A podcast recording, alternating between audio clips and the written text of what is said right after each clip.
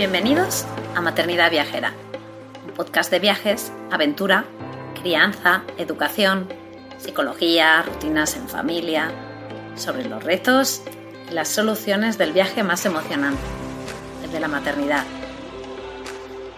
Si este programa te inspira, si te da ideas de viaje, te anima a vivir nuevas aventuras, te reta a salir de tu zona de confort, si te ayuda a mejorar tu paz maternidad generar tu vida o si simplemente te alegra un poquito tus días, te animo a apoyarnos formando parte de nuestra membresía anual.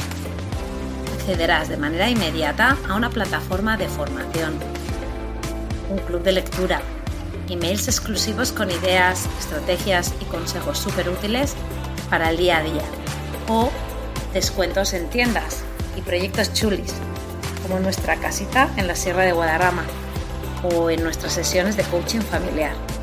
Y ahora sí, vamos con el episodio de hoy.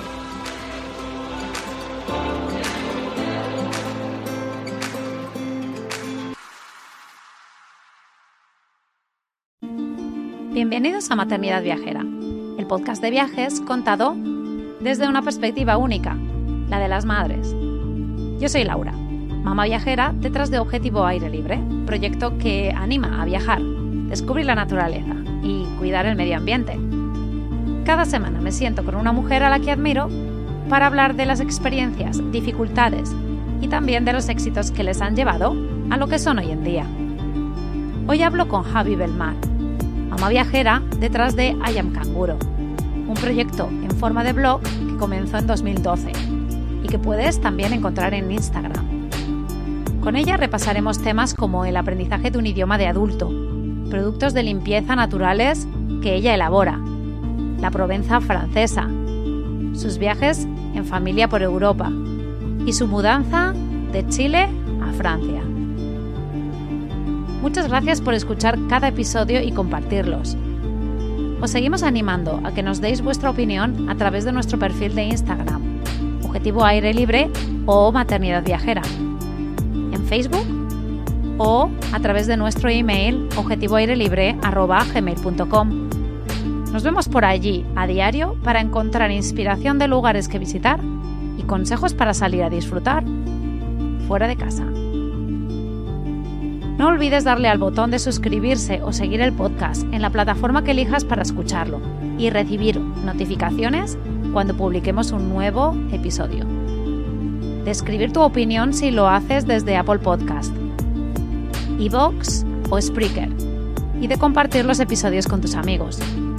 Y ahora sí, vamos con el episodio 6. Hoy estamos con Javi Belmar. Ella es una chilena, madre de dos niñas y casada con un francés. Ellos vivieron en Chile durante seis años, donde nacieron sus hijas, hasta que decidieron mudarse a la Provenza en el sur de Francia, buscando nuevas aventuras. Allí llevan tres años, con muchos proyectos en marcha y maravillosos viajes en familia a Italia, España, Inglaterra, Escocia y también recorriendo Francia. Hola Javi, ¿cómo estás? Hola Laura, muy bien, ¿y tú? Pues aquí estamos emocionados de tenerte eh, por fin aquí en Maternidad Viajera tu historia es una historia de, pues, de moverte de continente, de tener una pareja de otro país diferente, que habla otro idioma diferente, el tema del francés y adaptarte a la vida en francés. Eh, si, la seguís en, Instagram, ella pone eh, vídeos que está con sus niñas, pues eh, comparando sus acentos y bueno, pues es, es divertido, pero vemos que tu vida en general ha sido eh, un reto, ¿no? es vivir en, Chile, eh, de repente pues decidir moverte y bueno, pues la adaptación. Entonces, pues nos gustaría que nos explicaras un poquito, eh, pues eso, tu historia, ¿no? Aunque ya he hecho un poco una vista previa. Em, bueno, así como, así como lo dices, sí, ha sido un proceso de adaptación tanto para mi marido como para mí, porque mezclar culturas siempre es em, desafiante. Eh, con Pierre nos conocimos en Chile hace seis años. Él fue a... El, padre de Pierre es chileno, pero se vino a Francia hace 50 años. Nunca más volvió a Chile. Y Pierre siempre creció diciendo, quiero conocer mis raíces o algo. Así que em, un día decidió irse a Chile cuando terminó su carrera y nos conocimos a las tres semanas. Y desde ahí que empezamos a estar juntos y no nos separamos nunca más. Eh, estuvimos en Chile seis años y ahí tuvimos, formamos nuestra familia con nuestras dos hijas. Y eh, después de seis años, Pierre una vez al año me preguntaba, ¿te quieres ir a Francia? Y yo, no, que mi familia, que el trabajo. Y al sexto año algo pasó y dije, ya, vamos. Y organizamos todo en seis meses, vender los autos, vender todo, todo, todo, todo lo vendimos, todo se regaló, todo se guardó. Y nos vinimos a Francia con nuestras cinco maletas para los cuatro y llegamos a la Provenza por esas cosas de la vida, porque teníamos ganas de salir un poco de todo lo que es la ciudad. Em, y llegamos a un lugar maravilloso, lleno de campos y flores y eh, vino, queso, baguette, eh, todo muy rico. Eh, y claro, con el desafío mío de tener que aprender francés y adaptarme a esta nueva cultura que a veces se me hace un poco difícil, pero en general eh, ha sido una decisión maravillosa. No podría quejar. O sea que tu marido pues hablaba, cuando lo conocisteis hablaba en, en español, ¿no? Él sabía español. Así que fue cuando fuiste a, a vivir a Francia cuando te encontraste de sopetón con el idioma, ¿no? Eh, mi marido había aprendido español, pero de España. Eh, eh, em, amigos de mis suegros viven en España y mis suegros tienen una casa ahí en Aragón, en un pueblito. Entonces mi marido iba todos los veranos de su vida y ahí aprendió a hablar español. Entonces cuando nos conocimos, el chileno es un poco como el andaluz. No pronunciamos las S estrés, ¿cómo está? Y hablamos muy, es un poco enredado y rápido. Eh, y él no me entendía nada. y por eso digo que también fue una adaptación de él conmigo. En Chile dicen, dicen, porque no podría decir lo que manejamos muy mal. y me acuerdo de mi marido alegando todos los días de su vida que por qué adelantan por la, por la derecha, no, no entendía nada. Entonces, también para él fue, había muchas cosas que él tampoco entendía.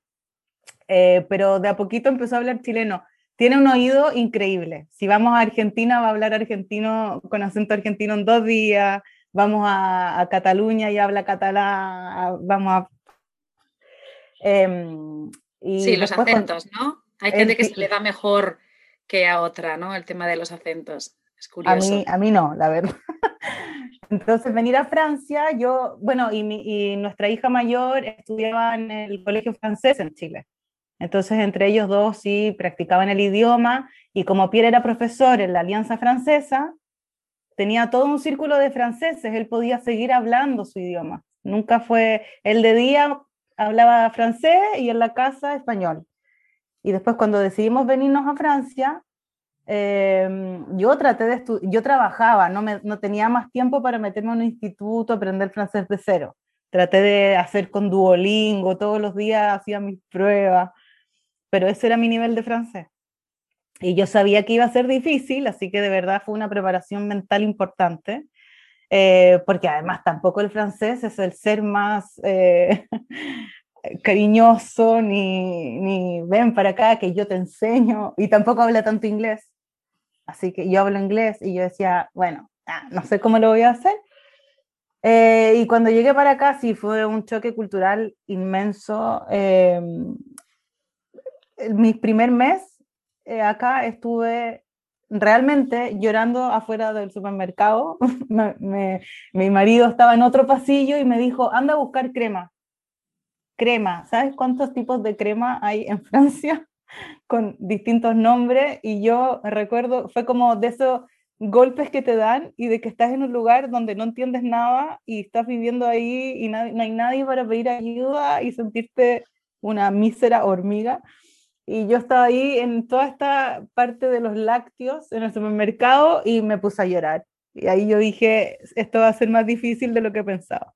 Como algo tan Pero ahí hay dos cosas. Hay dos cosas. El tema de los lácteos en el supermercado de Francia eso es uno, porque la sección es como, vete a buscar queso, ¿vale? Y entonces te encuentras lo que te encuentras.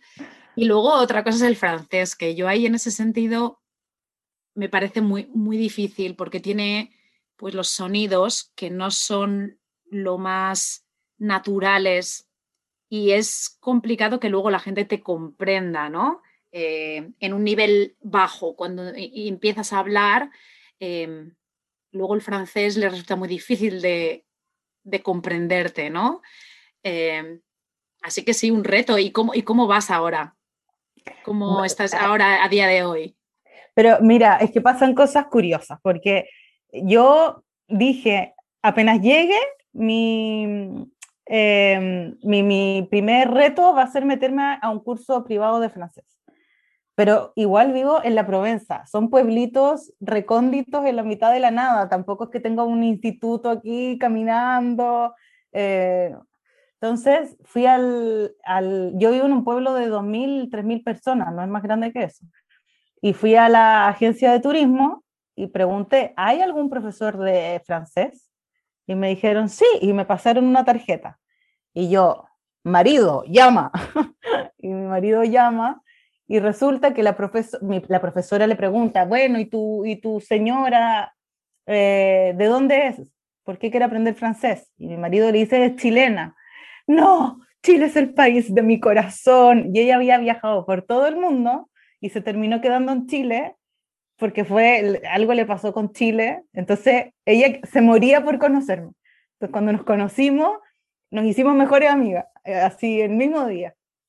Entonces ella, además de ser mi profe, empezó a hacerme, eh, yo era su como brazo derecho y me empezó a introducir en la vida francesa muy rápidamente. Me, decía, tengo que ir, yo le dije, tú invítame a todo lo que tú quieras yo voy a ver si puedo o no, pero si puedo ir, te quiero acompañar. Entonces ella me, me llamaba un lunes, tengo que ir al doctor en dos horas, ¿quieres ir? Y yo, voy. Entonces me enseñaban el doctor, mira, así se hace en Francia, y tú, tú le preguntas esto y te van a dar el papel, porque es verdad que no es solo el idioma, son sistemas diferentes de todo. En Chile eh, yo estaba acostumbrada a la salud privada, que uno va, pone un dedito, todo rápido, te lo descuentan de tu salario. Aquí es otro sistema.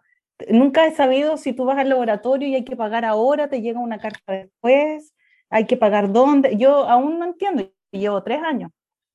Bueno, y ella me empezó a llevar al supermercado, me decía, si quieres pagar con, tarjeta se dice así, se pregunta así, todo, me empezó a enseñar poco a poco. Entonces tenía por un lado mi marido y a ella como ayudándome a adaptarme, que aunque no tenga el, idioma, creo que esto es lo más difícil, cómo, cómo te acercas al francés, cómo lo saludas. En Chile es todo con beso, Aquí eran tres besos. tres besos, yo no lo podía creer. Por persona, ir caminando al colegio, saludando a los papás. Uno, dos, tres. Un, dos, tres. Un baile. Así que eso, es un, eso, es, muy importante por, porque el tema del idioma, obviamente, si lo aprendes en, contexto, ¿no? En, algo que sea significativo para ti, pues obviamente tú vas a, aprenderlo más rápido, pero luego el, el acompañamiento, el haber tenido la suerte de haber encontrado a alguien que te haya hecho un acompañamiento cultural tan importante. Em, y cuando llegaste, eh, bueno, cuando llegasteis, las niñas, ¿qué tal se adaptaron? Mira, yo tenía envidia, envidia real, porque mi hija pequeña tenía dos años y en seis meses ya hablaba francés iba al, al, a la crèche, que es el jardín infantil, y a ella, además que ella no se hacía problema. Si alguien no la entendía, ella como, ¿por qué no me entiendes? Y yo en cambio, claro, lo que tú decías antes, que es esa, cuando no te entienden, esa frustración de que no te entienden porque estás en un nivel muy básico y tampoco tienes ganas de entenderte. Es como deja de hablar de esa manera. Entonces, no, mis hijas se adaptaron perfecto, con el, mi hija mayor ya hablaba, pero en un mes ya estaba como un acento nativo, no tenía ni siquiera acento. La más chica en seis meses ya estaba perfecto eh, y yo seguía con las clases privadas, tratando y tratando. Y además hay algo, no sé cómo será en España, en Chile sé que también hay algo así, pero cuando uno viene con visas, yo venía con visa por familia, em, el Estado te obliga, o sea, te hace una prueba, tienes que ir todo un día a validar tu visa, hacer entrevistas, y la, la, la, y te hacen una prueba de francés. Y dependiendo de tu resultado, es cuántas horas te van a dar de francés. Entonces, a mí me dieron 50. Entonces, entre las clases privadas más esas 50, pero es importante ir a esas 50, o sea, es obligación ir, pero también ahí sales con tu primer diploma de A1. Entonces, desde ahí ya solo puedes seguir avanzando. Entonces, yo me propuse como ya, cada año tengo que ir aumentando del A1 al A2 y al B1, B2, y ahora estoy en B2, por suerte, tres años después. Pero, bueno, pero ya, pero el B2 ya es un nivel importante. Pero no sé siempre, o sea, mi pronunciación, mi hija se ríe de mí, tengo otra R, tengo otra E, no puedo hacer la, las diferentes E no me salen. Pero al menos ya logro, lo que pasa es que en francés se lee, se escribe y se habla diferente. Entonces, y además es la lengua de las excepciones. Tú te aprendes una regla gramatical y no la tienes que aplicar para estas 10 palabras. Entonces, es súper difícil. Yo ya con tener, con, con, lograr no tener susto, no llorar en el supermercado, me voy por pagada. No, y que simplemente el tener el poder de poder hacer todo, ¿no? En, ese idioma. Y si no te lo pronuncias de exactamente igual que un nativo, si te entienden, pues ya está. Entonces, sí, ¿no? En ese sentido hay que ser eh, justo con uno mismo, ¿no? Y estar orgulloso de lo que uno consigue. No es lo mismo aprender un idioma cuando uno es pequeñito eh, que cuando uno ya es mayor, ¿no? Así como de nuevas.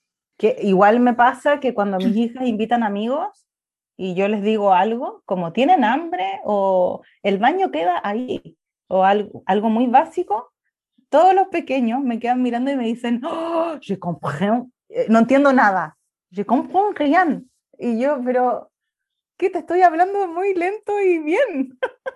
y ahí viene otro golpe al ego, de que, ¿cómo no me entiende nada? Y yo le digo a mis hijas, ¿tú me entiendes? Estoy diciendo que si quiere agua. Y mi hija me dicen, mamá, yo te entiendo porque te quiero. y yo, pero qué desilusión. Sí, bueno, hay una cosa en, cuando em, escuchas a una persona que no habla tu idioma, que es estar abierto a comprender, ¿no? Que lo has comentado tú antes. ¿Qué le pasa a un niño? Pues un niño, un niño sinceridad pura y ellos tienen que escuchar y directamente tienen que comprender, ¿no? Y entonces ese esfuerzo quizás más allá eh, no lo hacen. Eh, pero bueno, eh, si estás en un B2 de manera objetiva, vas muy bien. pero, pero igual ese esfuerzo que el niño no, no, no tampoco lo tienen muchos adultos. ¿ah? Quiero, quiero ser, sobre todo aquí en el sur, creo que tal vez en más, más en ciudades, tal vez, no lo sé, pero me imagino que tal vez es más fácil. Sí, que bueno, que depende de los sitios donde estés, pues que hay menos pluralidad, están menos acostumbrados a ver, a escuchar a gente que hable eh, francés eh, como segunda lengua. Entonces, claro, les impacta, les impacta. Así que sí, sí, yo vamos, lo, comprendo perfectamente. Em, y luego, así hablando de, tres años después, em, ¿qué piensas que, ha aportado Francia la Provenza, la familia, ¿no? el cambio tan grande de culturas? Eh, ¿Cómo lo resumirías? ¿no?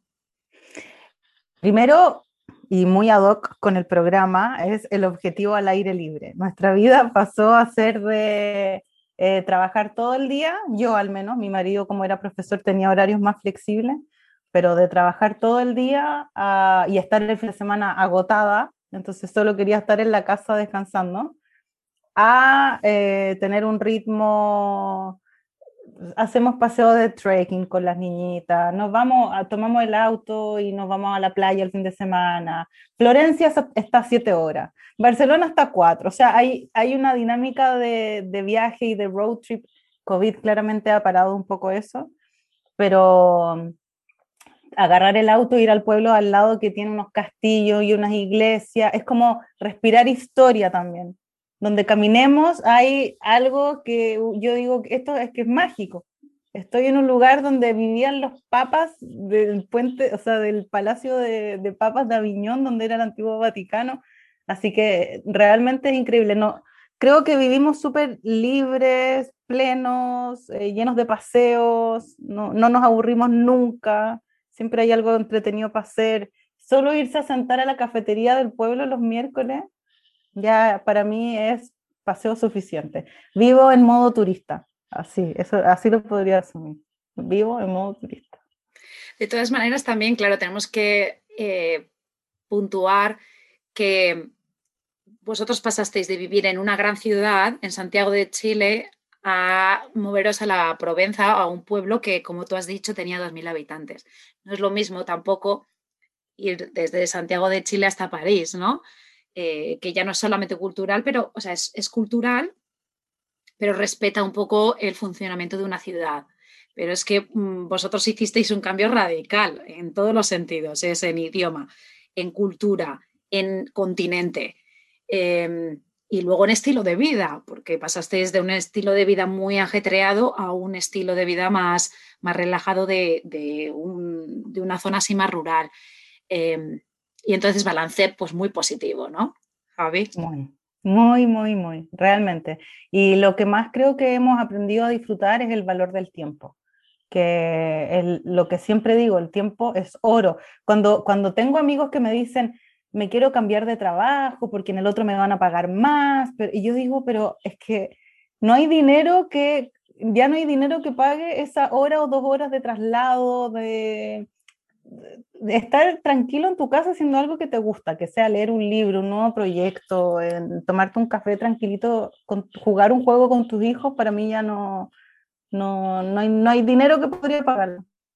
Sí, claro, desde, desde tu perspectiva de un pueblo, pues eso te permite pues, ahorrarte todo tipo de eh, eh, manejar para un lado, para el otro, eh, ir para aquí, ir para allá, y se pierde, vas al médico y pierdes todo el día, básicamente. Estás en un pueblo de 2.000 habitantes, te das un paseíto, vas al médico y te queda todo el día por delante. Bueno, pasa también el lado, sí, tienes toda la razón, y todos lo hacemos caminando, era el era el principio que queríamos en la vida, caminar a todos lados. Pero también, claro, es el sur y hay pocos médicos, entonces conseguirse una hora para cualquier cosa eh, también es el lado B, pero estoy dispuesta a pagarlo, no me, por ahora no, no ha funcionado todo muy bien.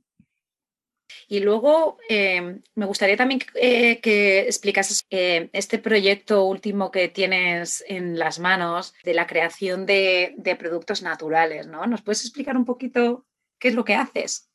Mira, hace como dos años a mi hija le compré un jabón líquido del supermercado, el que compraba siempre, y le dio alergia tremenda en las manos. Se le pusieron roja y yo dije, no, pero algo tiene que tener este jabón para que le pase eso a mi hija. Entonces me puse a leer los ingredientes y ahí empecé a entender de los disruptores endocrinos, de la, la, toxicología de los perfumes artificiales, entre un montón de otras cosas. Y me propuse, y esa fue mi meta como de enero del año pasado, dije, voy a hacer todo yo en la casa y preocuparme de que todos los ingredientes estén como, que sean naturales, que, que no le hagan daño ni al medio ambiente ni, ni a nosotros. Porque si tú te pones a ver en la vajilla, atrás dice, este producto contamina, o sea, mata vida acuática. Y yo digo, pero eso lo usamos en todas las casas de todo el mundo. No, no puede ser.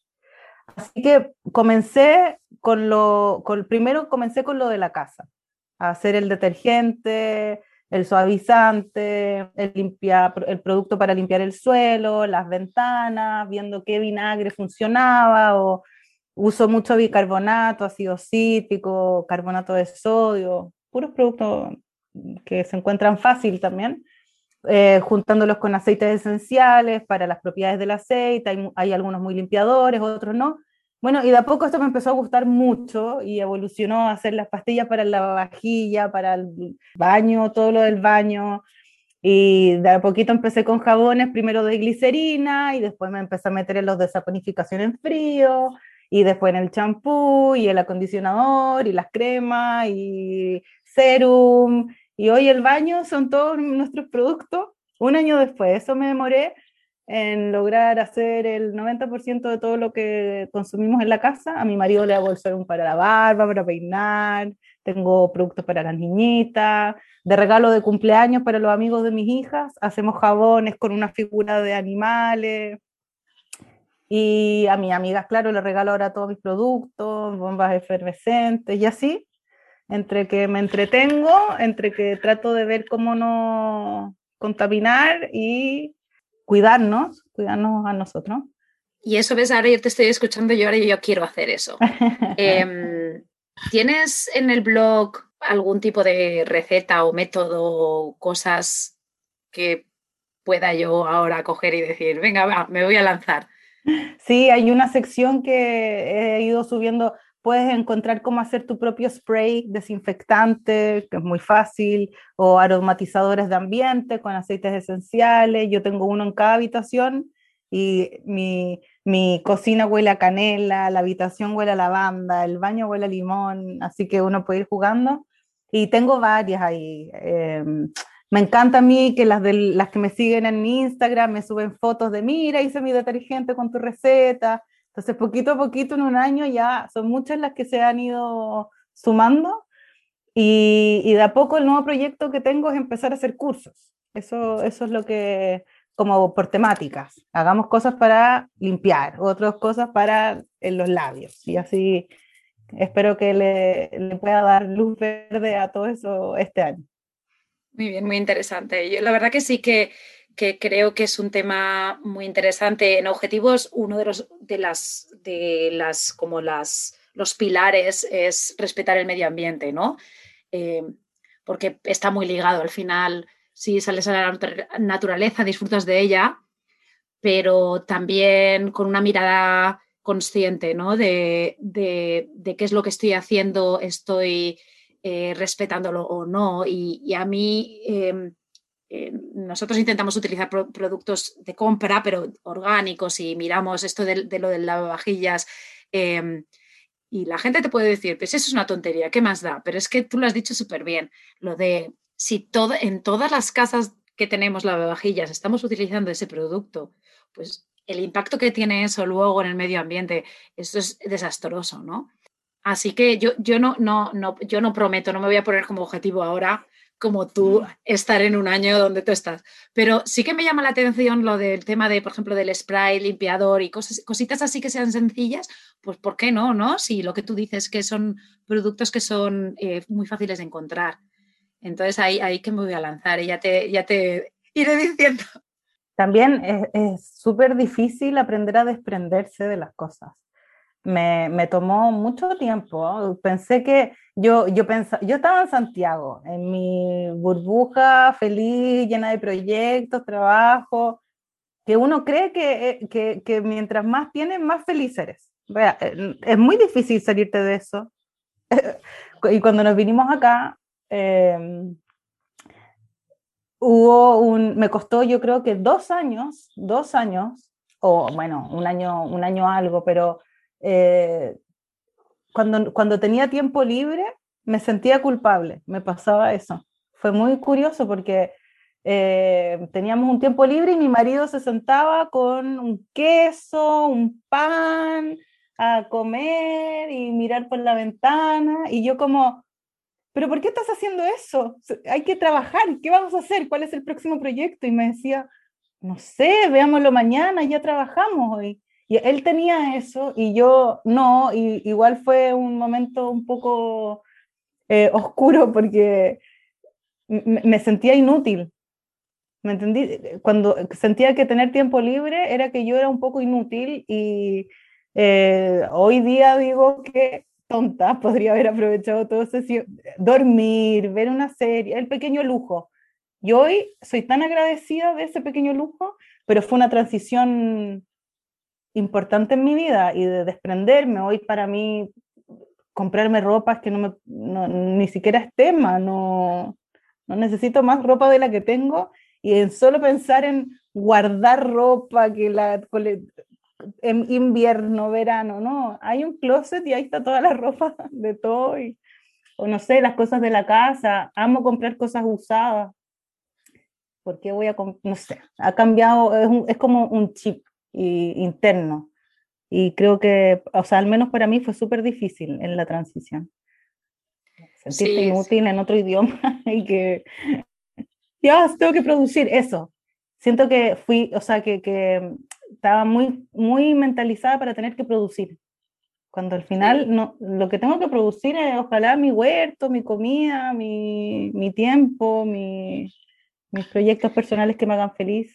Sí, yo, yo creo que es realmente la sociedad nos hace ver que eh, nuestro éxito está ligado a la productividad que tenemos y entonces si no tenemos éxito o no vamos buscando más éxito, o sea, que si no producimos más, nos sentimos fracasados, ¿no?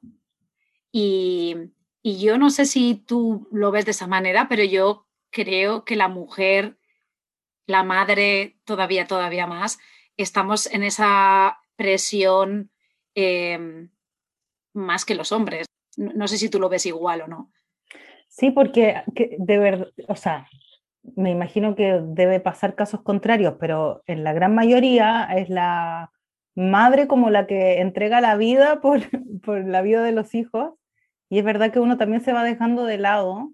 Entonces, si el trabajo como que lo que te mantiene ahí eh, como alinea entre lo que tienes que hacer por tus hijos y lo que tienes que hacer para un otro. Como que empezar a trabajar de nuevo en uno es, no, lo, insisto que para mí no fue nada, y, eso que yo tenía ya un canguro y yo le doy vida hace mucho tiempo y para mí es algo paralelo en la vida, lo amo mi, el concepto de estar con hijos para todos lados, pero no sé, eh, como tú dices, creo que sí, que a las mamás no, no, que tiene que estar todo un poco perfecto y poder darle esta estabilidad a los hijos y que, y que bueno, y que si uno no está ni perfecta ni estable, es, doble presión. Bueno, con el idioma también me pasó, eso creo que también fue en toda esta etapa que, que si no logro fue tremendo que, que mis hijas vieran que yo no podía comunicarme yo estudié comunicaciones. lo, mío era, lo mío es hablar y, comunicarme y hacer proyectos de, y, fue súper eh, alguien tapándome la boca así como no, no vas a hacer nada por muchos meses, fue, fue un poco tremendo. Pero bueno, por otro lado era tremendo y salía a caminar y se me pasaba en el campo, no sé vivirla. pero luego la satisfacción personal después del tiempo de haber superado ese punto de eh, frustración ¿no? y, de, y, de, momento duro y ver que pues lo has superado ¿no? y, eso también crea eh, llena de satisfacción. Te voy a preguntar un poquito qué, qué pensó tu familia, ¿no? Porque obviamente tu familia era la que habéis dejado eh, en Chile. ¿Qué, ¿Qué, opinó cuando de repente decidisteis iros para, para Francia? Creo que, em, creo que siempre estuvieron un poco preparados para el día en que llegara eso. Sí, eh, yo, yo siempre he sido muy, em, cuando veo la oportunidad de poder hacer algo nuevo, lo tomo y voy, y así me, me fui ahí un año a México, otro año a Nueva Zelanda. Em, era obvio que si estaba casada con un francés, en algún momento nos íbamos a querer ir a Francia. Lo que pasa es que hasta el momento llevábamos seis años, nadie había tocado el tema y cuando se lo dijimos fue una bomba. Y mi, mi, mamá, cada vez que hablábamos del tema, sufría, me daba tanta lástima. Y bueno, hasta el día de hoy, eh, claro, se fueron las nietas, siguen las otras, pero es como una división de la familia. Eh, por suerte existen, existe la tecnología. Yo cuando me fui a México no, no tenía ni computador, no tenía que ir a un cibercafé y hola, hola y mandar un mail o llamar por teléfono desde el teléfono público.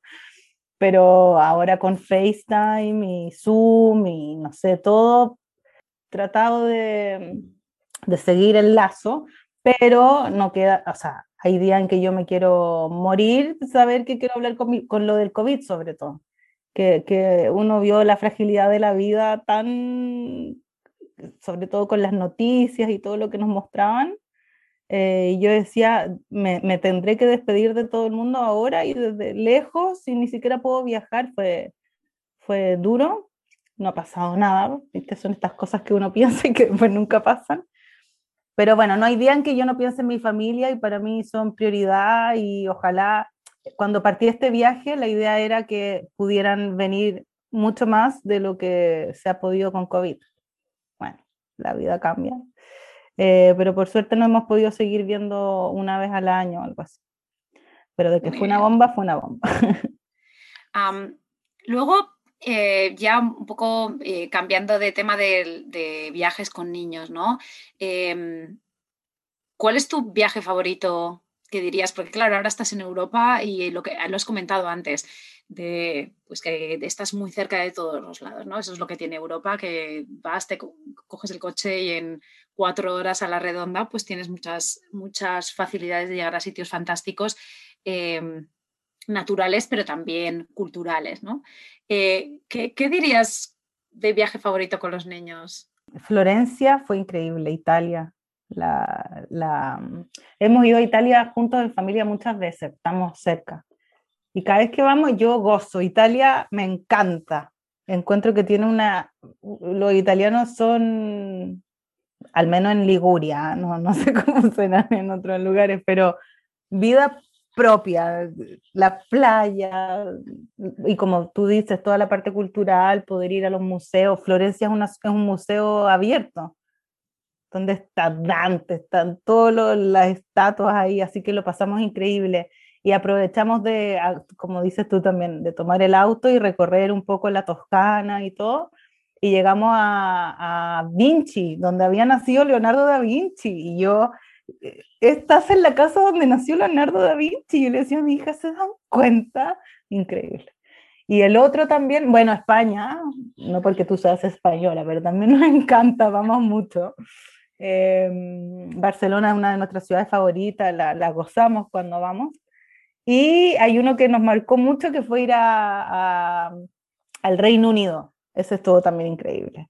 El andar en el otro lado del auto y era otoño, juntarnos con unos amigos en, en el norte de Inglaterra y después seguimos a Escocia y a la costa y también Halloween allá, fue todo muy increíble.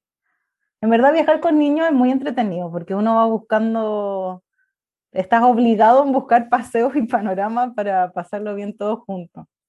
sí, con una perspectiva diferente, ¿verdad? Sí. Sí, además eh, cuando te pregunté eh, que si, si podías compartir algo que no era tan positivo y tú siempre dices que que es que con tus niñas que no tienes nada negativo realmente, ¿verdad? Bueno, que no puedo salir en la noche tal vez, ya, si tengo que decir algo negativo sería eso, pero el resto, yo de verdad lo paso tan bien con mis hijas, se portan, eh, no, no tendría nada malo que decir de ellas, ni siquiera les da hambre, o sea, con que yo les dé un helado, de repente son tan felices.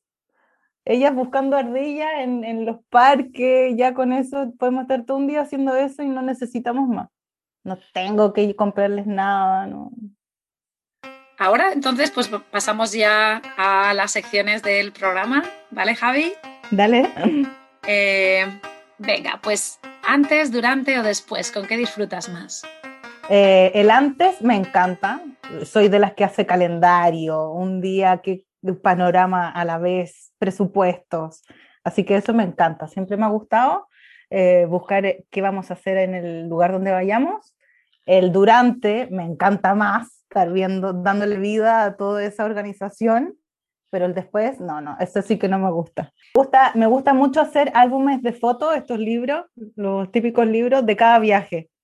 Y ahí ese, ese es mi después, trato como de, de, de, de, meter ahí la nostalgia de, oh, ya volvimos y me paso editando las fotos y haciendo los libros, pero claro, ya pasó el viaje. Yo estoy, sí, tú intentas extenderlo. Intentas extender el viaje, pero claro, es verdad que ya pasó. Sí, tienes razón. Venga, segunda sección, al mal tiempo, buena cara. Cosas que no te gustan, pero a las que te has ido acostumbrando con el tiempo y aquí pues puedes meter de Francia o de viaje con niños o incluso de ser mamá. Em, al mal tiempo, buena cara, eh, no me puedo acostumbrar a vivir lejos de mi familia. Me, me, pesa, me pesa y me encantaría que no fuera así, pero bueno, así es.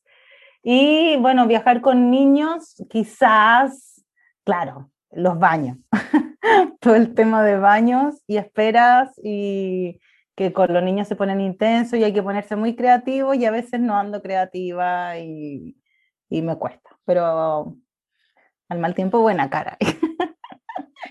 Exacto, ya la busqué esta sección porque inspirada en, en, en la realidad, vaya. Venga, siguiente sección. Más vale tarde que nunca. Algo que has aprendido recientemente que te hubiera gustado saber antes y recomiendas. Em, hay dos cosas que me habría gustado saber antes y una de ellas es eh, de todos los productos de higiene sólidos, que son tan fáciles, se meten en el bolsillo literal y no hay que pasar de un envase a otro para que pasen en la maleta chica o es lo más práctico que hay, no contamina, además son buenos, son qué ganas de haberlo sabido antes. Y lo otro es lo de los audífonos de cancelación de ruido que yo no tenía idea que existían, mi marido me regaló uno para un cumpleaños y mm, cuando viajamos con las niñitas se lo pongo a las más chicas y con eso no siente, no le da susto, no, nada. Así que qué ganas de haberlos tenido y haber comprado uno para cada una a tiempo. Muy bien, nos apuntamos esos dos consejos. Siguiente sección, donde fueras, haz lo que vieras. ¿Alguna anécdota de situaciones culturales que te han gustado y has incorporado a tu vida? Ya. Em, he incorporado a mi vida algo, una de las tradiciones más lindas que he visto y es lo del Día de los Muertos de México. No solo porque es una manera de, honrar a, tu, a tus seres queridos que han partido, pero es que es una fiesta mágica. Me tocó estar allá en el lugar, en, en, la, en Janitzio se llamaba, Páscuaro, eh, para ese día y fue increíble. Me acuerdo y se me, se me paran los pelos, no sé cómo le dirán ustedes. Y lo trato de hacer acá con un altar para el Día de Muertos, con las fotos. Tenemos la flor en el huerto, las uso de colorante, ahora no, la, la he incorporado mucho.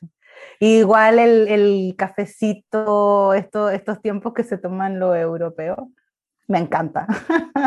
Irse solo a sentar en España al bar, aquí al café, en Italia así, no sé, a la, en la calle nomás.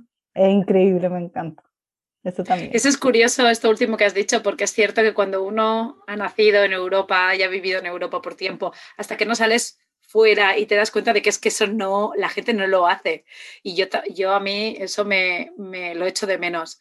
Y luego lo de, eh, estoy de acuerdo con lo de la fiesta del Día de los Muertos, la película de Coco que ah. hizo Disney, esa yo creo que ha hecho una labor de divulgación cultural súper importante porque lo explica tan bien y a los niños les encanta y, es, y a mí es una, es una película que me parece fantástica. A nosotros siempre tenemos en mente de ir a la Ciudad de México en, en, el día porque sí, a mí me han dicho que es como la bomba, pero bueno, también supongo que en otras regiones, ¿no? Como tú dices. Siguiente sección, más vale prevenir que curar. Eh, se puede viajar con niños, pero es lo mismo. ¿Qué tienes en cuenta antes de salir del viaje?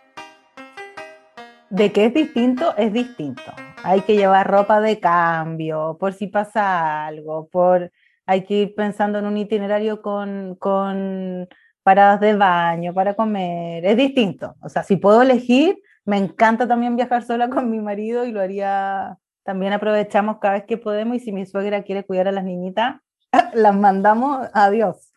Pero eso, hay que prevenir ciertas cosas Bueno, ya estamos llegando ya al fin de la entrevista. Nos lo estamos pasando muy bien. Eh, ¿Nos podrías dar algún recurso que te ha ayudado a ti en tu camino de mami viajera? Eh, no sé, eh, o, a futuros padres, pero así tipo libros, websites. Em, bueno, parto por hacerme autopublicidad, pero autobombo. En mi blog hay una sección de, de familia viajera y cambios de vida, entonces me encanta ir leyendo a otras mamás que, están, que han pasado por esto y como ver qué cosas tenemos en común, qué no. Así que hay varias mamás que partieron viviendo en otros países y pueden leerlas ahí. Eh, también hay notas de viajar embarazada, que es lo que me decía el doctor cuando yo viajaba eh, así, qué consejos sí, que no. También, bueno, cosas de cómo pasar mejor la nostalgia eh, y varias notas relacionadas a viajar con niños eh, también hay una mamá que me gusta mucho, que se llama mm, Daniela Kemeny, que tiene My Family Abroad, y es una mamá chilena que ha vivido en China y ahora está en Madrid, mira, tus tierras. Y ella también, es, ella, ella habla más sobre las multilenguas, cómo organizarte en la casa con los idiomas y cómo viajar, y me encanta su cuenta, así que la recomiendo mucho. Vale, y Javi, tú que, pues eso, que lo que nos has contado, que estás ahora eh, en la Provenza y que no paráis de, pues, de disfrutar del aire libre eh, de manera diaria, ¿no? Ya no esperar ni siquiera al fin de semana, sino que los paseos y tal. ¿Qué recomendarías a, padres que quizás no se atreven pues, a dar el salto, ya sea pues, a salir al aire libre más frecuentemente o a, o a viajar, ¿no? ¿Qué les, qué les dirías? Bueno, primero que con COVID calma, no sabemos cómo va a estar, pero si tienen la oportunidad de empezar a salir de paseo, recomiendo que lo primero que hagan es ir a ver qué parques naturales o qué zonas eh, para hacer camping hay cerca de su casa y partan por ahí. Poquito a poquito y van a ir viendo cómo les va a empezar, como decimos nosotros, a picar el bichito. Y van a querer ir más lejito y más lejito y de repente ya están viviendo en otro país. Em, pero trekking, eh, trekking de fin de semana, salir con los niños, con cada uno con su mochilita, con su botellita de agua, caminar, eh, investigar, recolectar piedras, buscar dónde pueden encontrar fósiles, eso a nosotros nos encanta. Em, ir a ver, no sé qué, depende de la zona donde vivan y qué naturaleza tienen, pero en todos los países hay naturaleza, incluso saliendo un poco de la ciudad. Así que creo que eso es lo principal y aprovechar cada fin de semana en hacer eso. La playa, el bosque, respirar aire puro y tal. Sí, de, partir de una, de una cosa, porque lo que lo has explicado fantástico, poquito a poquito y luego ya veremos, a ver. A la luna. A la luna. No sé si nos puedes explicar un poquito dónde te podemos encontrar y seguir. y la de tu familia. la cuenta más activa que tengo es en Instagram, I am canguro. Eh, siempre hay confusión, es I am en inglés y canguro en, en, español. I am canguro.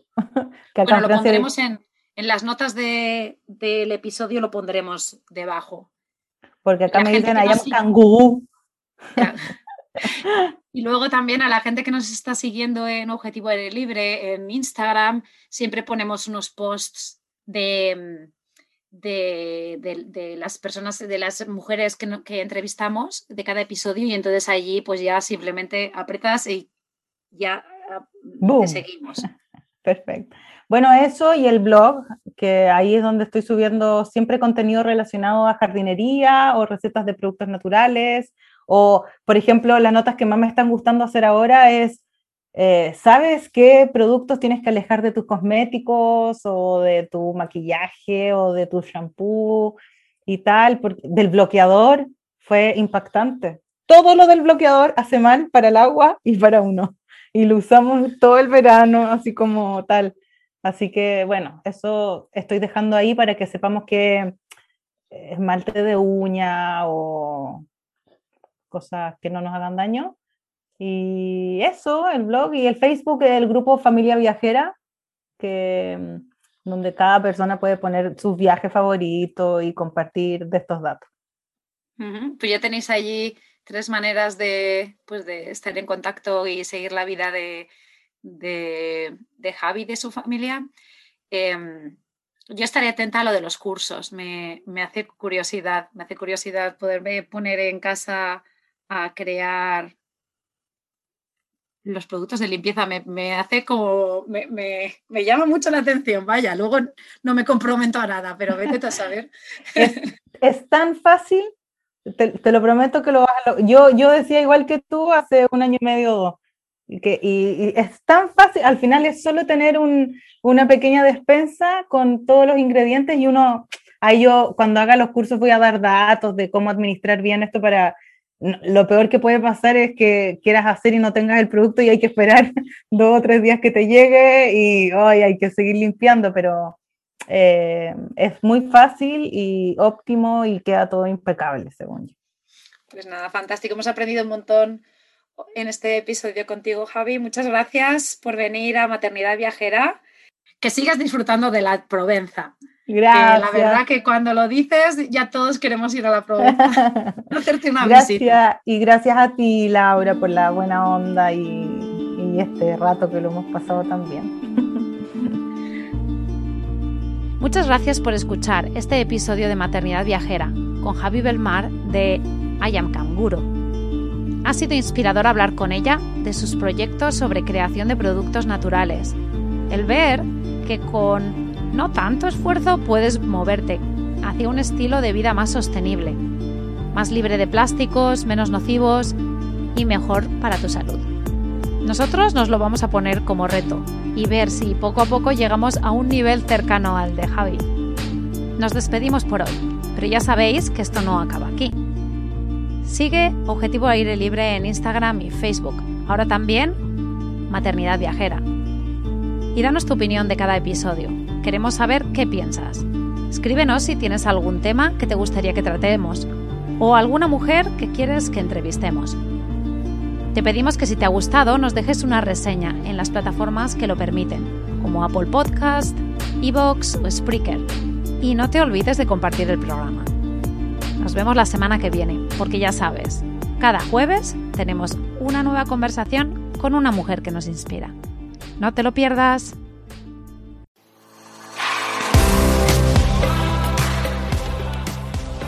Gracias por quedarte hasta el final. Espero que te haya gustado. Te animo a compartirlo con tus amigas o amigos y apoyarnos formando parte de nuestra membresía anual. Te espero la semana que viene.